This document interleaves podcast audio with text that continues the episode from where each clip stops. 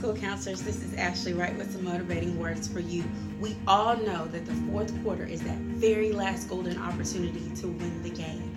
And so, for you as a school counselor, realize the positive comeback that you have right now in ending the school year strong. How will you end the school year?